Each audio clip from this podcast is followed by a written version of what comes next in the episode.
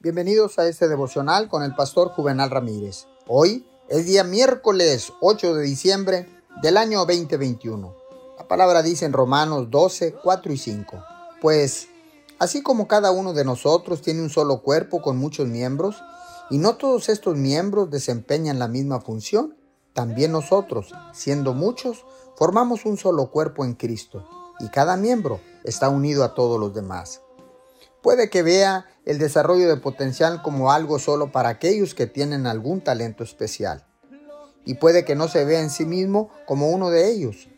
No obstante, la palabra de Dios nos asegura que todos compartimos los dones que Dios nos da.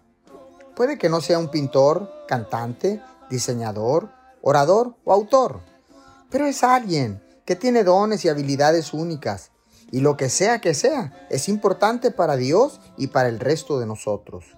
La palabra nos enseña que, aunque nuestros dones varían, como las diferentes partes de nuestro cuerpo, todos somos mutuamente dependientes unos de otros.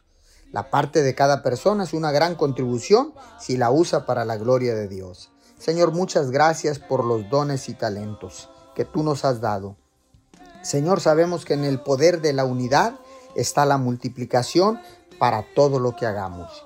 Queremos permanecer unidos a ti en el nombre de Jesús. Amén y amén.